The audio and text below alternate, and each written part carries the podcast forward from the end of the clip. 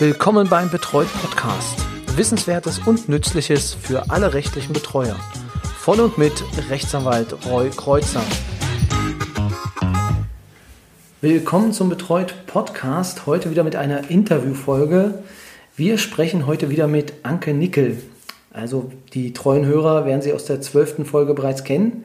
Heute sprechen wir über ihre Tätigkeit als Verfahrenspflegerin. Also was das überhaupt ist, was sie dort macht, welche Tätigkeit.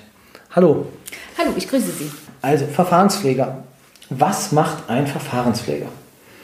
Mm, ein Verfahrenspfleger wird immer dann vom Gericht bestellt, wenn der Betreuer etwas für den Betreuten tun möchte, wo der Betreute sich selber nicht mehr äußern kann. Ganz klassisch ist die Situation, wenn eine betreute Person im alten Pflegeheim lebt und noch Grundstücke besitzt und der Betreuer möchte das Grundstück verkaufen, weil monetäre Zwänge vorliegen. Heißt, die Betreute muss das Geld einsetzen, um die Heimkosten zu finanzieren.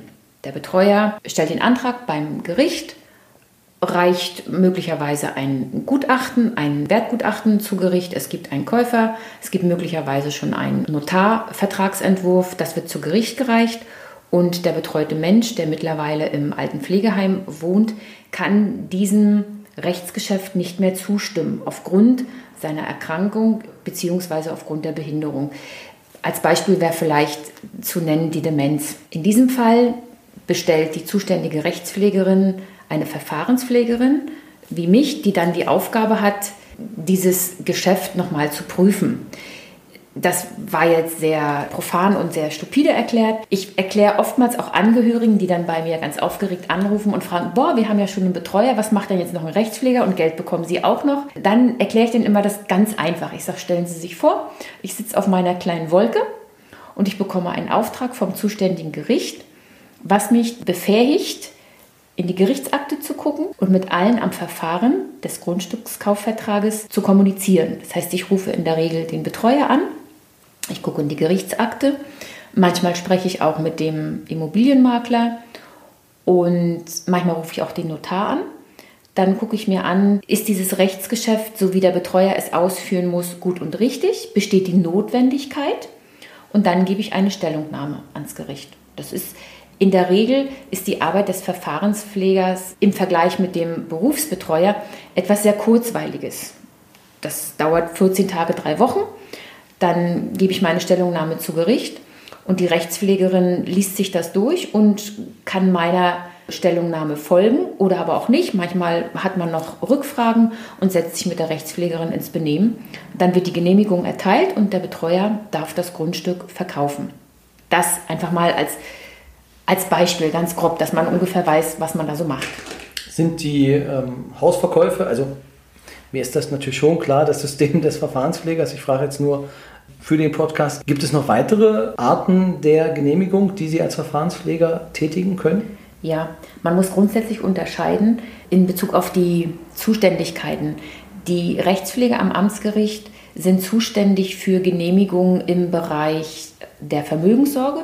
Das heißt, wenn zum Beispiel ein Betreuer Wertpapiere verkaufen möchte oder auch vom Sparbuch Gelder entnehmen möchte, um bestimmte Dinge zu bezahlen, die einfach bezahlt werden müssen. Dann macht es die Rechtspflegerin im Bereich der Wohnungssorge. Ist äh, als klassisches Beispiel zu nennen die Kündigung der Wohnung als Aufgabe des letzten Lebensmittelpunktes. Das heißt also, wenn jemand zu Hause nicht mehr leben kann aufgrund von Alter und Gebrechlichkeit, dann ist der klassische Weg, ja, wenn ich zu Hause nicht mehr gepflegt werden kann, dann gehe ich in eine stationäre Wohnform. Da muss die Wohnung gekündigt werden. Das kann aber der zu Betreuende oftmals nicht aufgrund seiner Erkrankung und dann stellt der Betreuer beim zuständigen Amtsgericht den Antrag auf Genehmigung der Wohnungskündigung und der Wohnungsauflösung. Das wäre so ein Beispiel, was in der Praxis relativ häufig passiert. Auch da gucke ich in die Gerichtsakte, ich spreche mit dem Betreuer ich fahre in der Regel immer zu dem Betroffenen, also zu dem Menschen, dessen Wohnung gekündigt werden soll. Und auch wenn er dement ist und keine adäquaten Antworten mehr geben kann, besuche ich jeden. Ich möchte jeden sehen und frage halt, wie es demjenigen gefällt. Wie lange ist er im Heim? welcher Pflegegrad wurde ausgesprochen bzw. bewilligt. Ich befrage die Sozialarbeiter bzw. die Schwestern auf der Station, wie derjenige sich eingelebt mhm. hat. Und auch da gibt es wieder eine Stellungnahme. Das sind so wenige Beispiele für, für die Rechtspflegerzuständigkeit. Bei der Richterzuständigkeit geht es im Betreuungsrecht immer um Genehmigungsverfahren im Betreuungs- und Unterbringungsrecht. Das heißt, wenn jemand gegen seinen Willen ins Krankenhaus eingeliefert wird, auf die geschlossene Station zum Zwecke der, der Heilbehandlung zum Beispiel, dann sind es die Richter, die mir den Auftrag erteilen, dazu Stellung zu nehmen. Gab es da schon mal Komplikationen mit dem Betreuer, die Sie in, in diesem Verfahren hatten? In der Regel nicht. Schwierig war es nur zum Anfang in meinem Amtsbereich. Also unter Kollegen kennt man sich ja als Berufsbetreuer, Berufsbetreuerin. Und als ich vor einigen Jahren, das mag so sieben, acht Jahre zurückliegen, habe ich selber erstmal überlegt, so ja, was macht denn so ein Verfahrenspfleger immer? Weil das ja auch in, in meiner eigenen Betreuung kam das ja häufiger vor, immer mal wieder, dass ich vom Verfahrenspfleger was gehört habe. Das wusste ich zum Anfang meiner beruflichen Laufbahn auch nicht. Und als ich dann jetzt selber gesagt habe, das wäre ein zusätzlicher Berufszweig, der mich interessieren würde, ergänzend zu meiner eigenen Betreuung, habe ich verschiedene Fortbildungen gemacht und bin halt durchs ganze Bundesgebiet gereist und habe mir verschiedene Sachen einfach angehört und habe auch äh, mich, wie gesagt, weitergebildet und habe auch einige Prüfungen gemacht. Und als dann so die ersten Aufträge kamen, da haben auch meine Kollegen gesagt, was machst denn du da jetzt? Ne, und dann habe ich dann nochmal erklärt, dass ich diesen Auftrag habe und dass ich dann ja auch von meinen Kollegen bestimmte Zuarbeiten angefordert habe.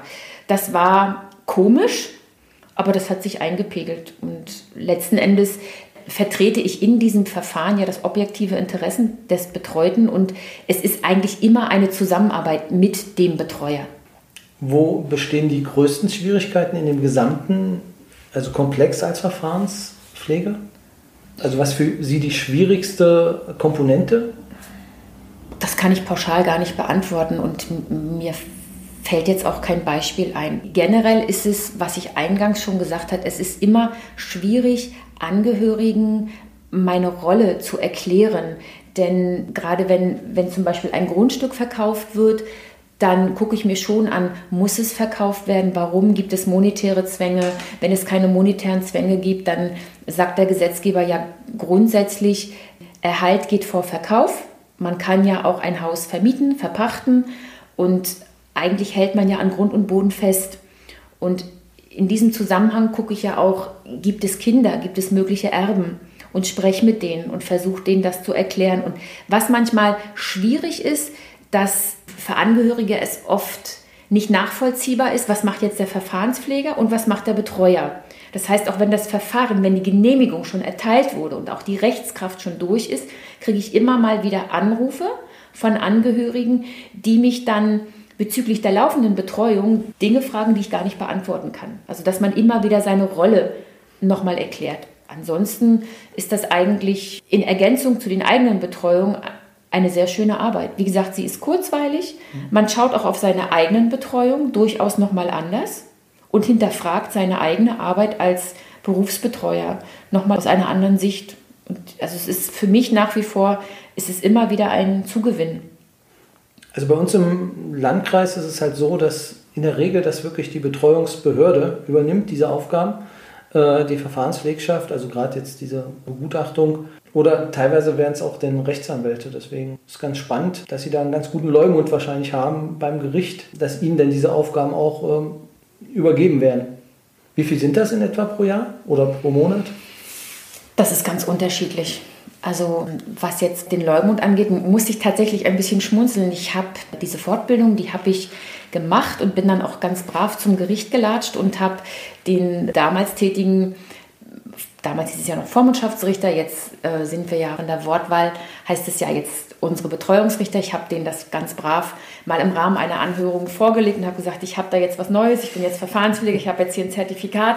Das wurde dann ganz nett in die Schublade gepackt und das lag da erst mal zwei Jahre. Also davon haben die Richter sicherlich Notiz gewonnen, äh, genommen, aber sie haben davon keinen Gebrauch gemacht. Und dann dachte ich mir, naja, dann eben nicht, dann machst du eben deine Betreuung weiter. Und das hat sich dann einfach auch so ergeben, dass das Gericht die Rolle des Verfahrenspflegers vielleicht nochmal neu beleuchtet hat und die Bedeutung des Verfahrenspflegers hat ja auch durch den Gesetzgeber in den letzten Jahren zugenommen.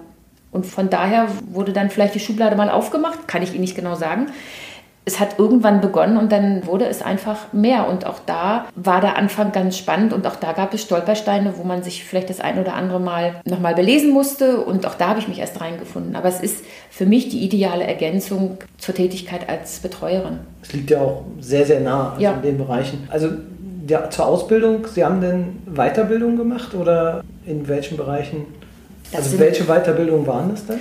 Das waren richtig Fortbildungen, die angeboten werden von verschiedenen Bildungsträgern bundesweit.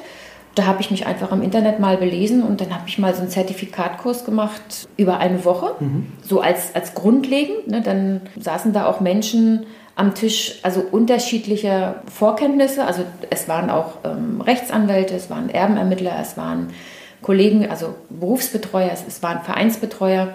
Dann waren es auch Menschen, die überhaupt nichts mit der rechtlichen Betreuung zu tun hatten. Es waren Leute aus dem Pflegebereich, ganz, ganz unterschiedlich.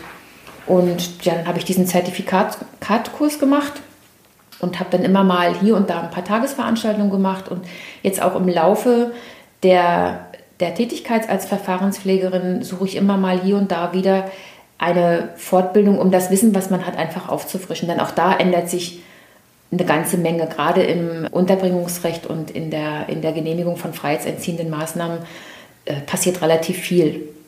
Hm, das stimmt.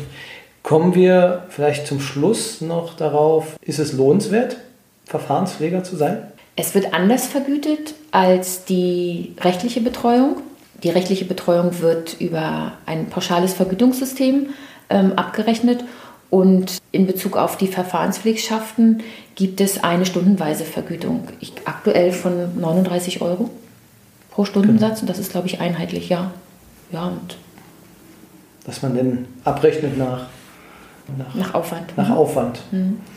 Genau, wie viele Stunden brauchen Sie in etwa so für eine, damit man da mal ein Bild hat? Gibt es da einen Durchschnitt, dass man sagen kann, so und so viele Stunden sind das? Alles im Allen, vielleicht zwei bis drei Stunden für die Abklärung einer Wohnungskündigung, für die Genehmigung, Auflösung Wertpapiere oder Entnahme vom Sparbuch ist natürlich weitaus weniger. Wenn es darum geht zu prüfen, ob jemand gegen seinen Willen in die Klinik gebracht wird zum Zwecke der Heilbehandlung, dann sind es oftmals einige persönliche Gespräche, die man mit dem Betroffenen, sofern man ihn dann antrifft, führt. Das ist dann nochmal der Besuch in der Klinik und wenn die Unterbringung für circa sechs Wochen ausgesprochen wird, dann fahre ich in der Regel auch ein zweites Mal in die Klinik, um den Betreuten nochmal zu sehen, unter der veränderten Situation der Heilbehandlung. Ne, haben die Medikamente angeschlagen? Ähm, lässt er sich jetzt behandeln? Und dass man da auch den Fortschritt sehen kann. Schön. Ich glaube, jeder, der jetzt zugehört hat in den letzten 15 Minuten, der weiß jetzt, was ein Verfahrenspfleger macht und ob er das selber auch machen möchte. Danke für das Interview und bis zum nächsten Mal. Ich danke Ihnen.